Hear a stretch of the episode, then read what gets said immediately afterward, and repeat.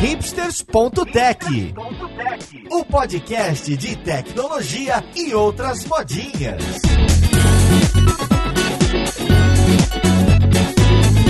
Olá, caríssimo ouvinte, seja muito bem-vindo a mais um episódio do seu podcast favorito. Meu nome é Paulo Silveira, esse aqui é o hipsters.tech e hoje a gente vai falar sobre dificuldades que times de dados enfrentam em empresas e a gente vai falar de linhagem de dados. Vamos aprender o que é isso e com quem que a gente vai conversar.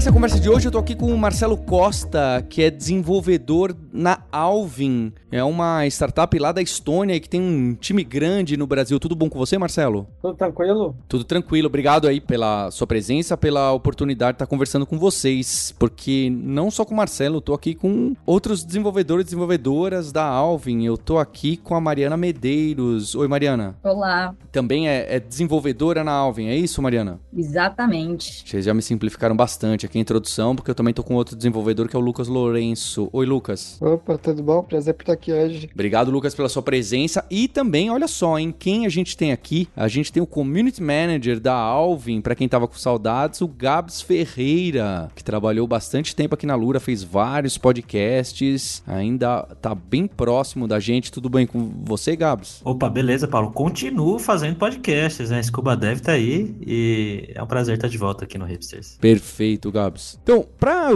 começar essa conversa, e vocês trouxeram uma pauta é, com termos e novidades. Bem, para mim, muita coisa de, de dados, inteligência artificial e segurança é tudo novidade, né? Até o básico para mim é novidade. E vocês trouxeram alguns termos que realmente eu ainda não tinha visto ou lido a respeito. Então eu queria entender, porque hoje em dia a gente tem muita startup, muita empresa que fala: vou trabalhar com seus dados, vou colocar inteligência artificial, vou melhorar seu pipeline, é, vou trabalhar ali com seu data lake, vou é, diminuir o seu swamp e um monte de termos que são muito técnicos, não é? Que é bastante coisa de infraestrutura. Então eu queria entender qual que é hoje os desafios que times de dados têm e que as pessoas que estão aqui ouvindo, para o ouvinte que está aqui com a gente, entender mais qual é o desafio que vocês estão atacando. Quais são os problemas comuns que aparecem em times de dados de, de diferentes tamanhos? Na minha perspectiva, é quando você fala o tempo que é gasto com um time de engenharia de dados. Você tem uma empresa com muitos dados, é, normalmente o ambiente não é tão organizado, aí você tem algum problema. Imagina que você tem um dashboard, você está usando uma ferramenta de BI, você tem um executivo, um stakeholder, um CFO, precisa de usar um relatório lá no seu Looker, e aí esse relatório está quebrado. Aí o que acontece?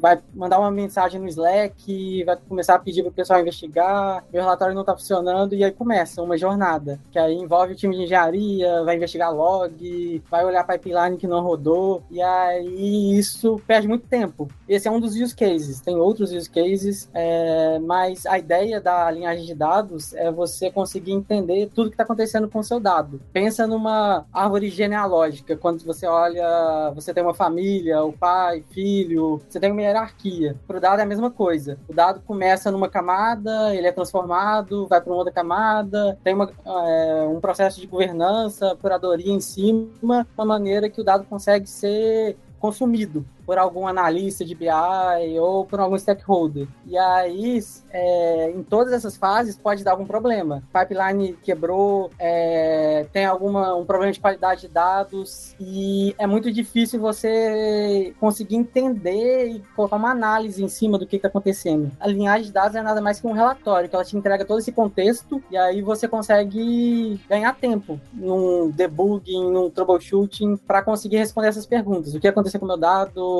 E é o que a Alvin ataca bastante. A gente tem uma solução de linhagem automatizada que a gente é três anos amadurecendo. Muito do nosso forte é a acurácia que a gente tem dessa linhagem de dados, porque não adianta você ter uma linhagem de dados que você usa para confiar e responder essas perguntas se essa linhagem de dados não estiver certa. Ela tem que ter uma qualidade muito boa. Eu acho que um, um paralelo que é legal a gente fazer, é, comparando é, talvez com o mercado de desenvolvimento de, de software é, no geral, assim, né, é que era área de dados ela não é uma área nova, vamos dizer assim, né? não é uma coisa, nossa, super novidade, mas ela vem amadurecendo bastante nos últimos 10, 15 anos por vários motivos. Acho que um dos principais é a capacidade de processamento e armazenamento que a gente tem hoje em dia, e conforme essa capacidade foi aumentando, a quantidade de ferramentas no mundo dos dados, né, foi aumentando exponencialmente também. É, a gente é, gosta de usar como exemplo, tem, tem algumas imagens aí pela internet de, de, de alguns sites é, do estado do ambiente de, das ferramentas de dados, né? Tem ferramenta para tudo quanto é coisa que você imaginar. Desde para simplesmente armazenar o dado, né, que são os tradicionais bancos relacionais, até ferramentas de warehouse, lakehouse, e aí tem de transformação, tem de análise para trabalhar com machine learning. Então, uma organização que quer começar a trabalhar com dados de forma séria, vamos dizer assim, vai muitas vezes é, adotar muitas dessas ferramentas e, e acaba caindo nesse cenário que o Marcelo falou, que um mesmo dado ele entra por um lado, né, entra por um caminho, cai lá no banco de relacional é, é, e depois dali ele vai sendo espalhado para muitos outros lugares e fica difícil você mapear aonde é que esse dado está sendo usado, por quem, quando, onde e isso no dia a dia de equipe de dados acaba se transformando em, em tarefas que as pessoas, como o Marcelo falou, acabam perdendo muito tempo por uma coisa que é relativamente simples, né? Ah, pô, um,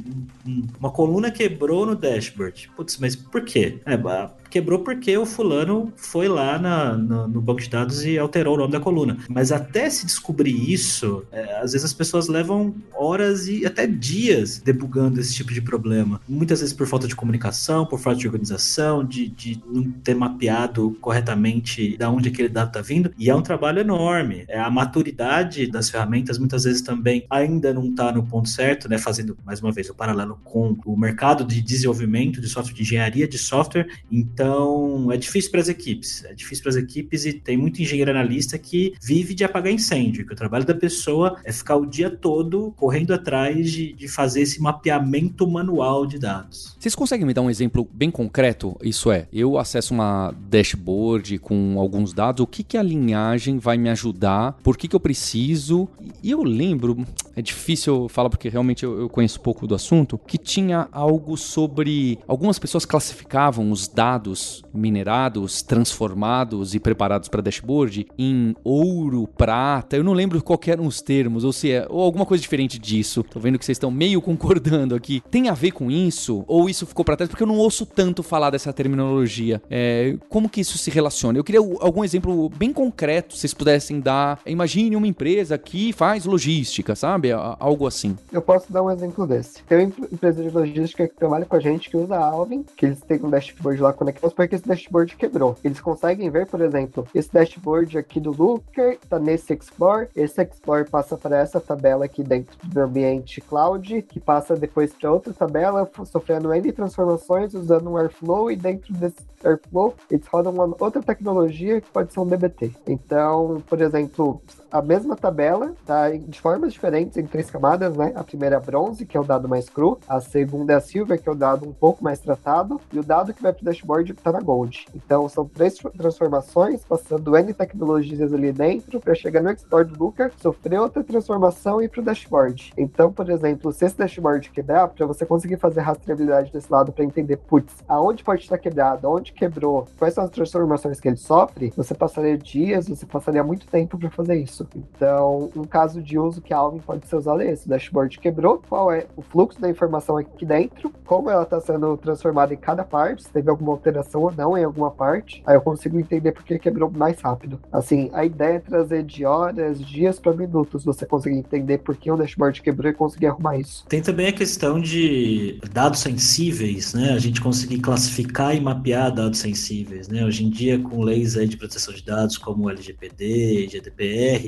as empresas precisam tomar mais cuidado com dados do tipo CPF, eh, enfim, e outros dados que são pessoais das pessoas e, e muitas vezes em, em auditorias e, e, esse tipo de coisa, as empresas elas acabam perdendo um pouco da noção de onde está esse dado, né? Onde que o CPF está armazenado aqui na nossa base? É só nessa tabela mesmo? É, é só nesse dashboard mesmo? E, e, através da linhagem você consegue pegar uma coluna, por exemplo, e, olhar é, a partir de uma coluna de uma tabela, ver a linhagem dela, tanto que a gente chama upstream, downstream, né? tanto para cima quanto para baixo. É, isso é bem legal. O para cima e para baixo seria o para para cima é você ir mais perto do Silver e o para baixo é mais perto do Gold? Uh, não sei. Ou não quer dizer em relação a essa produção? Pensa numa árvore genealógica. Você tem o seu pai e seu filho. Quando você tá subindo, você fala upstream. Quando você tá descendo, downstream. O que seria uma informação pai? Informação pai, se você tem várias camadas até chegar na Gold que tá pronta para ser consumida. Antes da Gold, talvez você teria a Silver. Então o Silver tá,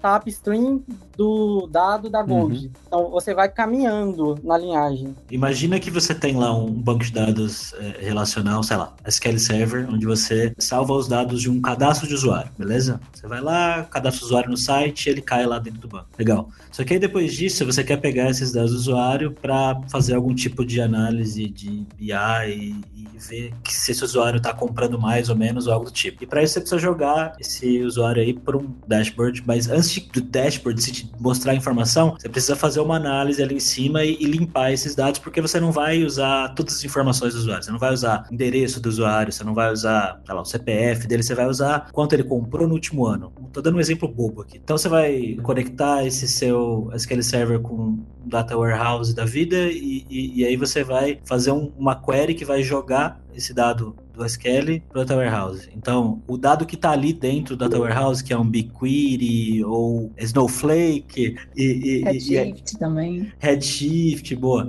E, e aí você acaba tendo uma, é uma outra camada, né? Então, é, depois disso, é, você quer pegar isso e você quer limpar mais esse dado ainda, ir para a camada ouro, vamos dizer assim, né? Que nem você está usando aí, para a terminologia. O pessoal usa muito o termo raw e tem um outro termo também, né? Eu não lembro agora. E você joga para uma outra tabela e cada vez que você pega de uma tabela e joga para outra, você pega de um, uma entidade, né, e move esse dado para uma outra entidade, seja ela dentro da mesma ferramenta e uma ferramenta diferente, você está criando essa linhagem. E aí a gente vai montando essa árvore a partir desse movimento do dado. É um exemplo bom também. Você tem o dashboard, ele é o relatório, a camada final, é onde o stakeholder está usando. Então, você não vai ter nada downstream. O que você vai ter upstream, aí vai ser a sua data warehouse, talvez um pipeline igual o Gabs falou, um SQL Server lá no início. Você pode ter uma camada RAW lá com file storage. Aí o, o dashboard, para ter uma referência, ele seria o último elemento ali da sua linhagem. Perfeito. Eu acho que uma boa forma de ver isso é ver o dado como que tem um ciclo de vida, aquele dado. Então, tudo que está upstream é tudo do que ele depende. Então, eu tenho meu dashboard, não só dado, né, mas a gente chama de entidades aqui dentro, que são os nossos data assets. Então, eu tenho um dashboard. Então, tudo que ele depende vai ser meu upstream. Ele depende do, da zona bronze, do meu BigQuery, que depois vai para a zona prata, zona gold, e vai chegar no dashboard. E tudo que é downstream é tudo do que depende dele. Então, não tenho nada que depende do dashboard, porque como o Marcelo falou, já é minha camada final. Eu tenho lá já meus relatórios. Mas se eu tenho uma camada, uma tabela intermediária na zona silver, então tudo, o que é que essa tabela depende? Ela depende de estar na zona bronze. Então, tudo que vem antes dela é o que está upstream. O que está na minha zona gold é o que é dependente dela. Então, é meu downstream.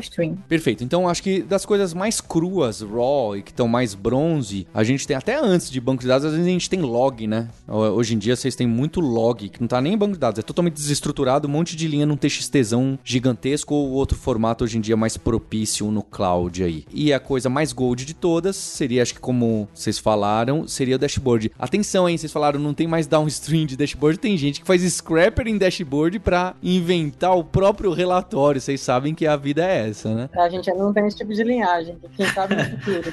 Exato. É. Linhagem de gambiarra. É. Ah, mas sem dúvida. Tá bem, entendo a terminologia, entendo o problema da confiabilidade nisso e que a qualquer momento a gente pode quebrar, porque trocou o sistema de log ou começou a logar coisas a mais que ninguém imaginava que seria logado e o mecanismo de transformação de dados não estava prevendo isso, começa a mastigar esses dados e os dados, que eu acho que é o pior de todos, vocês falaram quebrar dashboard, né? Mas pior do que quebrar dashboard, muito pior do que quebrar dashboard, os dados virem incorretos, só um pouquinho incorretos, porque aí ninguém percebe, né? Fala, olha, as vendas estão melhorando um pouquinho, e só que não estão. Na verdade, é que tem uma linha duplicada de log que às vezes agora é produzido. Não sei, tá? Tô dando um exemplo. Então acho que eu imagino que vocês trabalham justo para poder mapear esse tipo de coisa e as pessoas poderem receber alertas, é, entender mudanças para saber o que quebrou, que não necessariamente gera uma quebra no dashboard, mas gera um erro, um erro no dashboard. Como que isso hoje, hoje em dia é feito? Seja na Alvin, seja um processo que eu imagino que esse é aquela famosa coisa que todo mundo precisava e ninguém sabia que tinha nome, né? Esse negócio de linhagem de dados. Como que as empresas fazem isso? Elas mapeiam como? Ela é por testes? É, deixa testes automatizados? É, existe uma dashboard só de linhagem de dados ou não? Na dashboard a gente mostra se houve alguma coisa, sabe? Quem é que vai perceber isso? Como que os mecanismos que vocês criaram, outras empresas criaram, ou a própria empresa criou uma solução ad hoc ali, né, feita em casa? É, como que eu percebo quem eu reporto, qual que é o alerta que apita e e aí? Então, normalmente as empresas, quando elas já têm algum nível de governança de dados, elas colocam alertas para ficar lendo uma tabela, ficar lendo uma coluna e fala, olha, essa informação aqui tá errada. Só que ela não sabe o impacto disso. Ela não sabe, por exemplo, a tabela tá errada, a coluna tá errada, que isso faz o dashboard estar errado. Então, o que, que a gente consegue fazer aqui na Alvin é, você sabe onde está errado e você consegue saber o impacto disso. Então, você tem uma visão muito mais completa. Porque muito, você sabe que está errado e consegue saber o caminho que fez, que, que dados fez para chegar e tá errado ali. E as transformações que ele teve. Então você consegue entender o que tá errado, qual é o impacto disso, e já tem uma boa noção de como fazer um troubleshoot para arrumar. E além de ver o que tá errado, uma das principais features que a gente tem é a análise de impacto antes de você fazer uma alteração. Vou imaginar que você trabalha lá numa empresa que tem muitos dados, tem muitas tabelas, tem tabelas sendo criadas o tempo todo, e te deram a tarefa de ver que tabelas não estão sendo usadas mais e, e que você pode deletar para não, sei lá, ocupar espaço, para não ter lixo no banco de dados, algo do tipo. E aí um dia você vê uma tabela lá e fala, bem, essa tabela aqui parece que tá vazia, ou tem alguns campos aqui, mas parece que não tem ninguém usando. E será que eu posso dropar essa tabela? Aí você vai lá no Slack e fala, ô pessoal, posso dropar essa tabela aqui? E o Slack, a gente sabe como é que é, né?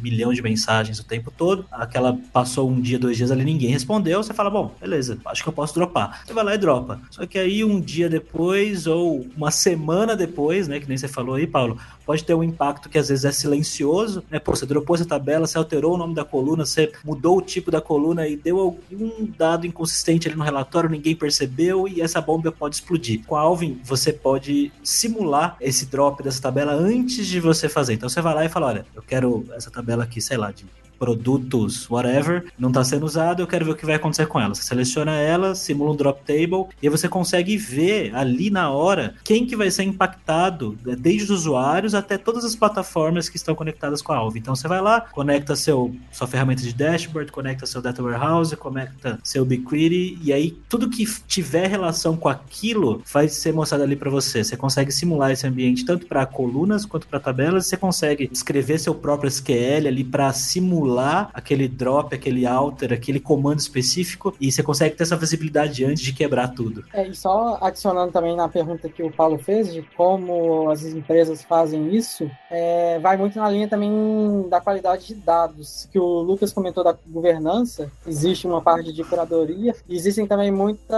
automação em cima. Existem frameworks, por exemplo, Great, Great Expectations, DBT, que você consegue fazer testes para garantir a qualidade daquele dado. Então ele passou por uma camada, você roda uma suíte de testes automatizados e eles te falam se está passando na qualidade que você configurou ou não. É, é muito da parte da engenharia de software dela ter vários anos que está rodando, dela já está madura e algumas coisas que está entrando para a parte de dados é, também, que é essa parte de testar a qualidade do dado. E na Alvin a gente já tem algumas integrações, por exemplo, com o DBT. Então, se você está rodando o DBT e esse DBT ele roda testes em cima dos seus dados, você tem um, um, um Airflow, uma task que está rodando algum framework está validando a qualidade daquele dado, a gente consegue falar na Alvin se a task quebrou, que a gente é, é muito também do que a gente está perseguindo no, no, produto da Alvin. Quando você fala da Modern Data Stack, é, acho que todo mundo já viu aquela imagem que você tem uns 200, 300 frameworks diferentes. Então, a gente está desenvolvendo integrações para os mais usados. Por exemplo, a gente tem com DBT, Airflow, as Data Warehouses, ferramentas de BI, porque conforme a empresa vai crescendo, é bem comum vão cada vez mais ter mais componentes dessa moderna data stack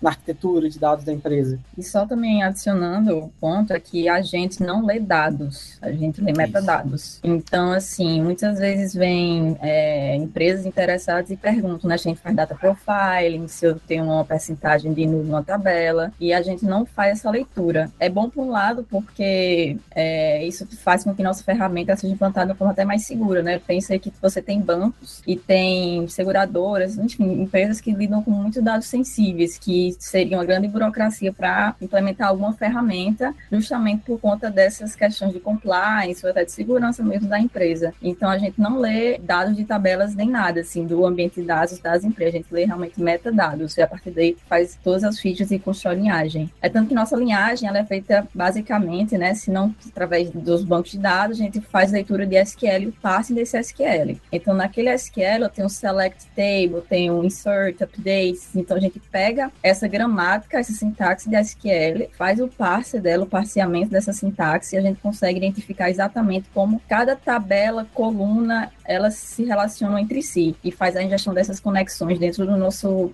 banco de dados interno para criar essa linhagem. E a linhagem para gente não é uma funcionalidade, né? A linhagem é o coração do software, é, é onde a gente constrói as features em cima. Então, análise de impacto e várias outras features de observabilidade que a gente está desenvolvendo estão sendo feitas em cima da linhagem, que é um, um dataset mesmo, não uma feature. O que eu acho legal falar é que, por exemplo, não é que a Alvin está criando um produto que nunca foi conhecido ou algo que nunca teve. O conceito de linhagem de dados existe há bastante tempo. Então, por exemplo, pode ter ferramenta, solução paga que vai custar 2 milhões, demora anos para implementar, você vai construindo a linhagem ali na mão, que é algo muito mais parrudo. Você tem o open source, que é algo mais recente, que não vai ter linhagem, você demora uns 3 meses para implementar com 4, 5 devs, você deixa esses 4, 5 devs lá rodando e trabalhando só para implementar essa ferramenta. O que, que a Alvin faz é, você quer ter linhagem de dados do seu ambiente? Pensa uma empresa super grande que está usando. Quero. Legal. Coloca suas chaves aqui em 5 minutos, você vai ter o mesmo resultado que você teria em dois anos com algum concorrente, ou que você teria em um open source durante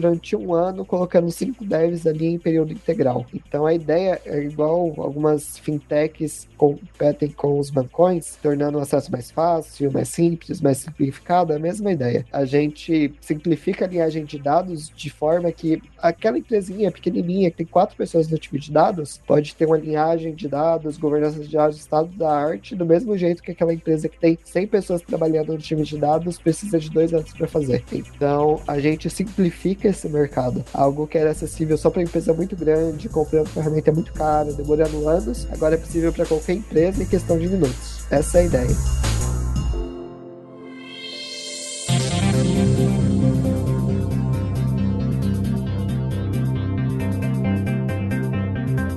Para mim tá bastante óbvio o problema e a necessidade, porque acontece mesmo, né? Ele em empresas é, não tão gigantes acaba sendo resolvido assim, ué, tô achando estranho esse número aqui, né? E isso só acontece dois meses depois de quando esse número já estava estranho e alguém descobre que aquilo estava errado por um, um motivo bobo, certo? Vocês colocaram que a ideia é poder testar, né? Então eu posso falar, olha, se eu não tiver mais essa tabela, ou se isso aqui não for mais guardado nesse formato, ou se esse log agora for maior ou menor, será que vai ter algum impacto ali naquela dashboard e eu vejo todo o caminho dos, dos dados? Mas eu preciso então saber de antemão as mudanças que eu vou fazer, porque tem algumas mudanças que você não, não planeja, elas simplesmente acontecem sem ninguém ser avisado. Acho que especialmente log, especialmente esses dados mais crus, que todo mundo fala, ah, quanto mais log melhor, né? É, não deveriam falar, mas enfim. Então tem alguns mecanismos que podem acontecer. É, sabe, uma tabela nova, dropar uma tabela eu entendo. A gente vai ter aquele gancho, aquele trigger. Peraí, eu preciso testar isso, porque pode dar problema lá na frente, mesmo que o sistema para o usuário esteja funcionando bem. Mas colocar log a mais, colocar log a menos, uma tabela a mais, um. Opa, agora a gente não registra mais todos os novos produtos assim. A gente só registra o novo produto quando ele finalmente tiver uma primeira venda, sabe? Muda uma regra de negócio negócio, como que eu vou estar à frente para ficar pensando, peraí, eu preciso ver qual que é o impacto disso na dashboard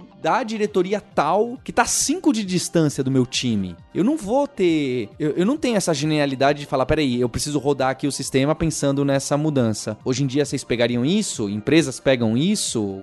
Qual é a facilidade e dificuldade? Eu posso falar um pouco sobre a nossa integração para o GitHub. Uh, a gente tem um conector no GitHub, que é onde o dev já trabalha, o engenheiro de dados já trabalha, o time já, já tá ali trabalhando. Ele tem que passar por ali. Tudo que ele vai alterar, ele coloca no APR, que os outros olham e aprovam. O que, que a gente coloca hoje, Marcelo pode corrigir se eu estiver errado, mas é um CI/CD que vai colocar no momento que ele abre a PR, ele manda para os outros aprovarem e já está ali embaixo qual é o impacto disso. Então, não é um, um passo a mais, já está embutido no dia a dia de trabalho dele. É, esse exemplo da integração do GitHub é legal, porque é muito do que a gente está construindo de integrar com o ambiente da engenharia de dados. Então, igual o Lucas falou ali, se ele já está usando o GitHub, ele usa o DBT, o que a gente construiu, se ele faz uma alteração lá no modelo DBT, é, troca, remove uma coluna e manda um pull request que vai mandar essa alteração, essa alteração vai ser executada e aí vai quebrar. A integração que a gente fez, ela consegue capturar isso e mostrar para ele que vai quebrar antes de rodar, de uma maneira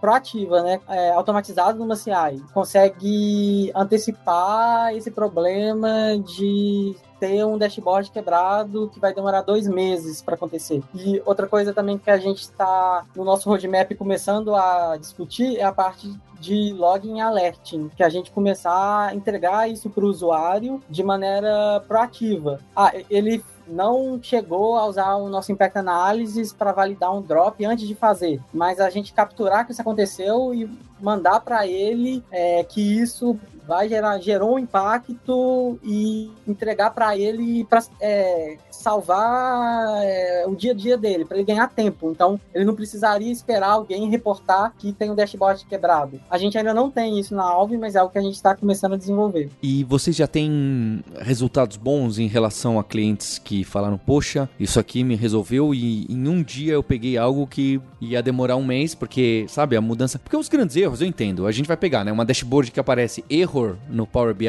é meio pera lá, a gente precisa ver o que aconteceu. É grave, mas não tanto, porque as pessoas param, não é? Todo mundo fica atento. Agora, aquele que eu citei, que acontece comigo, tá? Fala, tá todo mundo falando, fala, pô, mas tem alguma coisa estranha, porque, sabe, tem aquele que você nem bate número, é só feeling, você descobre pelo feeling. Você fala assim, peraí, essa dashboard, não é possível que a gente tá indo tão bem, não é possível que a gente tá indo tão mal, né? Alguma alguém levanta essa, fala, gente, mas faz sentido isso? Que é super, é grave, né? Você ficar dependendo do, do feeling das pessoas para saber que tem algo errado, é grave. Apesar de como eu sempre digo, eu sou uma pessoa boa de feeling. Já caíram casos assim? Que vocês pegaram e falaram: olha, esse meia hora descobriu porque apitou lá e era algo pequeno, mas que ia ser pego lá na frente e as consequências poderiam ser grandes. Eu posso dar outro exemplo meio parecido. Vai lá, Lucas. Uma empresa que estava aqui fazendo POC com a gente, eles descobriram que 50% das tabelas não eram usadas para nada. e eles pagavam para armazenar esses dados. Então imagina, era uma empresa bem grande, eles tinham 10 mil tabelas. E dessas 10 mil tabelas, 5 mil não eram usadas para nada. Ninguém rodava query, não ia para um dashboard, não era usado em nada. Eles podiam simplesmente apagar e portar pela metade o custo, o custo que eles tinham com o banco de dados na cloud. O Lucas, só para entender, essas 10 mil tabelas já eram de dados dumpados lá para trabalhar com dados, é isso? Não eram as tabelas de produto ou do sistema principal. Era já dados que iam ser usados para virar data lake, warehouse, sei lá eu o que. Isso, os dados já estavam no data lake deles e ninguém rodava query, não estava conectado em um dashboard, não estava conectado em nada, mas eles, mas eles ficavam pagando o armazenamento desse dado todo mês. Gente, esse é o famoso, tá vendo, ó? Vamos logar que quanto mais é melhor. Foi exatamente o que eu, né? Vamos guardar, vamos transformar esses dados porque, ó, quem sabe um dia a diretoria vai precisar e, e põe para lá. Que coisa, não é? É, é, impressionante como esse tipo de coisa deve acontecer o tempo todo, não só em dados, né? Não só, não só para ciência de dados. É o tempo inteiro a gente erra é, esse tipo de coisa. O difícil é porque acertar perfeito, né? Ninguém quer também tomar o risco de, não, peraí, esse aqui eu acho que não precisa. E aí chega lá, precisava. Então é algo complexo mesmo. É, eu, eu, acho que esse caso de uso é bem legal, que é outra parte em cima do que a gente entrega da linhagem de dados. O contexto, o que está acontecendo acontecendo, porque os dados eles estão vivos. Você tem usuário usando, fazendo query em cima da tabela, consumindo dados de alguma maneira. E igual você comentou, é, Paulo, é, hoje tem esse movimento para cloud, é, a storage é barato, começa a usar dados, salvar dados, sem se preocupar. E aí chega uma hora que a conta bate. E aí alguma área da empresa vai começar a falar: oh, essa conta está muito cara. Aí precisa fazer uma análise. A gente também entrega vários tipos de contexto que o usuário consegue tirar esses insights em cima do que está acontecendo na Data Warehouse, na ferramenta de BI. O exemplo que o Lucas deu, tem um monte de dados que ninguém está usando. Então você consegue entrar na Alvin em alguns segundos, você consegue ter essa informação para você num relatório, num report não tão relacionado com dados, pouco relacionado com dados, tem um, o fato curioso de vocês estarem trabalhando numa startup que não é brasileira, mas que tem bastante brasileiro. É curioso, porém não é raro. Então tem vários casos de muitas empresas que estão nascendo por aí e que contratam gente do mundo todo e aí às vezes acaba por causa de um país, de uma comunidade, de um nicho, puxando mais de algum lugar. Eu imagino que tenha sido esse caso com vocês. Eu queria entender qual é a experiência de vocês de é, serem recrutados para trabalhar fora e se funciona bem porque pelo que eu entendo, grande parte do time é na Estônia, em que o fuso, eu acredito que seja menos 6 ou, ou, ou, mais 6 ou mais 7, não é? E aí as coisas complicam porque se inverte, o Sol e a Lua inverte, não é? Então, como, como tem sido isso e, e entender um pouco mais porque é um panorama real. A culpa é do Marcelo, né, eu acho, de tanto brasileiro. Eu acho que começou comigo, né? Eu fui o primeiro desenvolvedor que entrou na Alvin e eu comecei trabalhando remoto do Brasil e os founders, né, o Dan e o Martin, eles começaram a ver, ah, tá dando certo esse esquema aqui, gostaram do modelo remoto e enxergaram a oportunidade no Brasil. E aí a gente começou a contratar mais gente. O time foi crescendo e em outros países da Europa também. E hoje, é, talvez o, o Gabi sabe, mas quantos países que a gente tem? É, 10? Foi um negócio que distribuiu bastante. Metade da empresa hoje é brasileiro. É, a gente está com acho que 23 pessoas, não me lembro agora, mas metade disso é, é, é brasileiro. Mas é, fora isso, a gente tem gente da Itália, Croácia, Espanha, Turquia, Índia, Estados Unidos, Noruega, Noruega, Suécia, que estão na Estônia mesmo, Paulo. Tem, sei lá, acho que meia dúzia de, de pessoas estão lá na Estônia. O, o resto é, é, tá todo espalhado pelo mundo aí. E, e os dois fundadores é um, um inglês e um norueguês que se conheceram nos Estados Unidos, né? E, e, e assim, é, o negócio de trabalhar remoto tem funcionado bem pra gente. É, eu, particularmente, não troco esse estilo de vida mais. É, não sei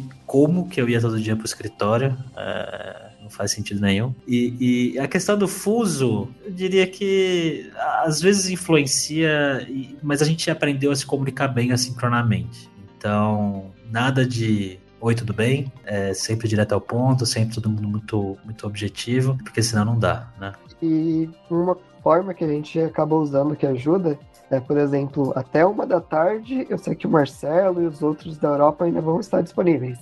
Então, Sempre que eu tenho que conversar com eles, eu converso de manhã e à tarde eu tenho uma tarde toda livre, sem reunião nenhuma, focar no trabalho. E eu acho que eles é a mesma coisa, eles têm a manhã deles livre para focar em código, para focar em desenvolvimento, para focar no produto mesmo, e à tarde a gente fazem essa parte de reuniões com a gente. Então a gente tem o horário do dia, quando é final do dia para eles e começo do dia pra gente, que é quando a gente tem as nossas dailies, a nossa reunião semanal, mensal, e a gente tem o resto do dia focado exclusivamente em trabalhar. Então a empresa tá sempre sempre rodando. Isso acaba ajudando bastante. Então é um pouco diferente. A gente que está aqui no Brasil é CLT. É. A, a, empresa contrata de acordo com a legislação de cada país. Então, se você está em Portugal, a gente não tem ninguém em Portugal, mas seria contrato com termo. Eu quero migrar para a Espanha pela empresa, eu vou seguir a legislação da Espanha. Marcelo está na Estônia, segue a legislação da Estônia. Então, a empresa usa esse tipo de artifício para contratar no mundo todo. E uma coisa que eu ouvi do investidor nosso, quando a gente estava na Estônia, é que para você contratar 1%, os melhores talentos dos Estados Unidos que saem do Harvard, do MIT, você vai gastar 100 mil dólares, 200 mil dólares por ano. Para você contratar a pessoa que sai da USP, a pessoa que sai da Unicamp, a pessoa que sai do ITA, são 1% de talento do Brasil, você consegue fazer isso pela metade do preço. O Brasil acaba sendo um mercado muito bom para esse tipo de coisa também. Porque acaba sendo muito bom para eles e muito bom pra gente. Mas uma coisa que é legal falar é que, pelo menos até então, né, a gente tem um, um, um salário base, vamos dizer assim, né, é, é baseado lá na Estônia, que é adaptado de acordo com a realidade de cada país onde a pessoa vive. Né? Então, se a pessoa ganha, vamos imaginar que o salário base é mil euros, é, isso vai ser adaptado para quem é brasileiro, né, por um valor que seja mais próximo daqui. Não é porque a nossa moeda, no momento, né, é, tem um, um valor menor do que o euro, que, ah, não, para o brasileiro, então a gente vai pagar 500. Né? Então, isso é, isso é bem legal existe uma paridade entre os salários. Todo mundo existe uma certa paridade entre os salários, todo mundo recebe algo bem parecido. E para quem quer conhecer o produto e mais, o que, que pode fazer? Dá para conversar, ler, testar? Bem, no momento a gente, né, no momento que a gente está gravando isso aqui, a gente ainda não tem um, um link que a gente possa divulgar que você possa ir lá e, e testar a ferramenta sozinha, mas a gente tem um, um formulário para você solicitar uma demo, então vamos deixar o link aí na descrição. Temos também já alguns grandes clientes aqui do, do Brasil, como o Lucas tinha comentado lá no meio do episódio, né, uma empresa de logística, uma empresa grande aí de, de cosméticos e beleza, um grupo bem grande aí, uma fintech brasileira também. Já temos alguns casos de estudo documentados com essas empresas. É, vamos deixar o link aí na descrição também. Tá em inglês, tá? Mas eu vou ver se eu consigo traduzir até a gente lançar esse episódio. E acho que é isso, né, pessoal? Tem o nosso Medium também, tem alguns posts lá e tem também alguns screenshots da ferramenta. E eu acho que Marcelo fez esse ano, foi ano passado, algum meeting que ele participou mostrando da Alve, né, Marcelo? Eu acho que deve estar no YouTube, em algum local. Isso. Vamos pegar esse demo aí. E, e, a gente tem uma comunidade no Slack também, para quem tiver interesse em saber mais sobre o produto, conversar comigo, com o Marcelo, com o Lucas, com a Mariana. Vamos deixar o link da comunidade do Slack aí, é só entrar lá e, e conversar com a gente. Então eu queria agradecer a equipe da Alvin pelos ensinamentos. Eu lembro quando eu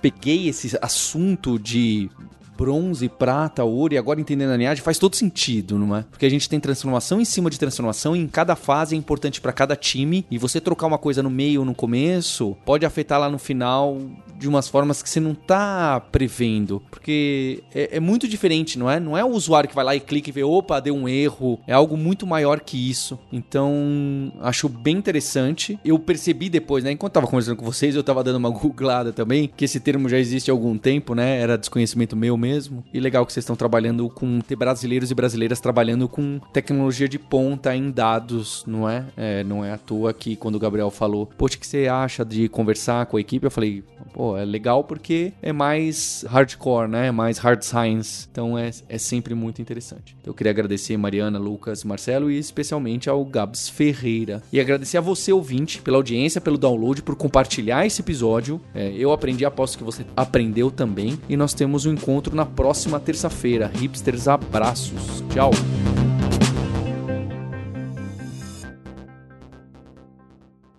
Se você gosta de podcast, a gente tem também o scuba.dev, que é onde a gente conversa com alunos e alunas da Lura que mostram como que na carreira deles foi importante essa mistura de conhecimentos, não é? Essa multidisciplinaridade, esse deve em T que a gente bate na tecla aqui no podcast do Hipsters e na Lura. Então você pode procurar o scuba.dev no seu ouvidor de podcast preferido ou também no YouTube, lá em youtube.com/lura, tem ali uma playlist só dos Scuba Dev. Tem muita coisa legal de profissionais de vários perfis distintos, né? Tem gente que se tornou dev depois dos 30, tem gente que era açougueiro, tem gente já era dev, hoje em dia, né, o Charles Assunção, hoje é dev lá na República Tcheca, trabalhando na Microsoft.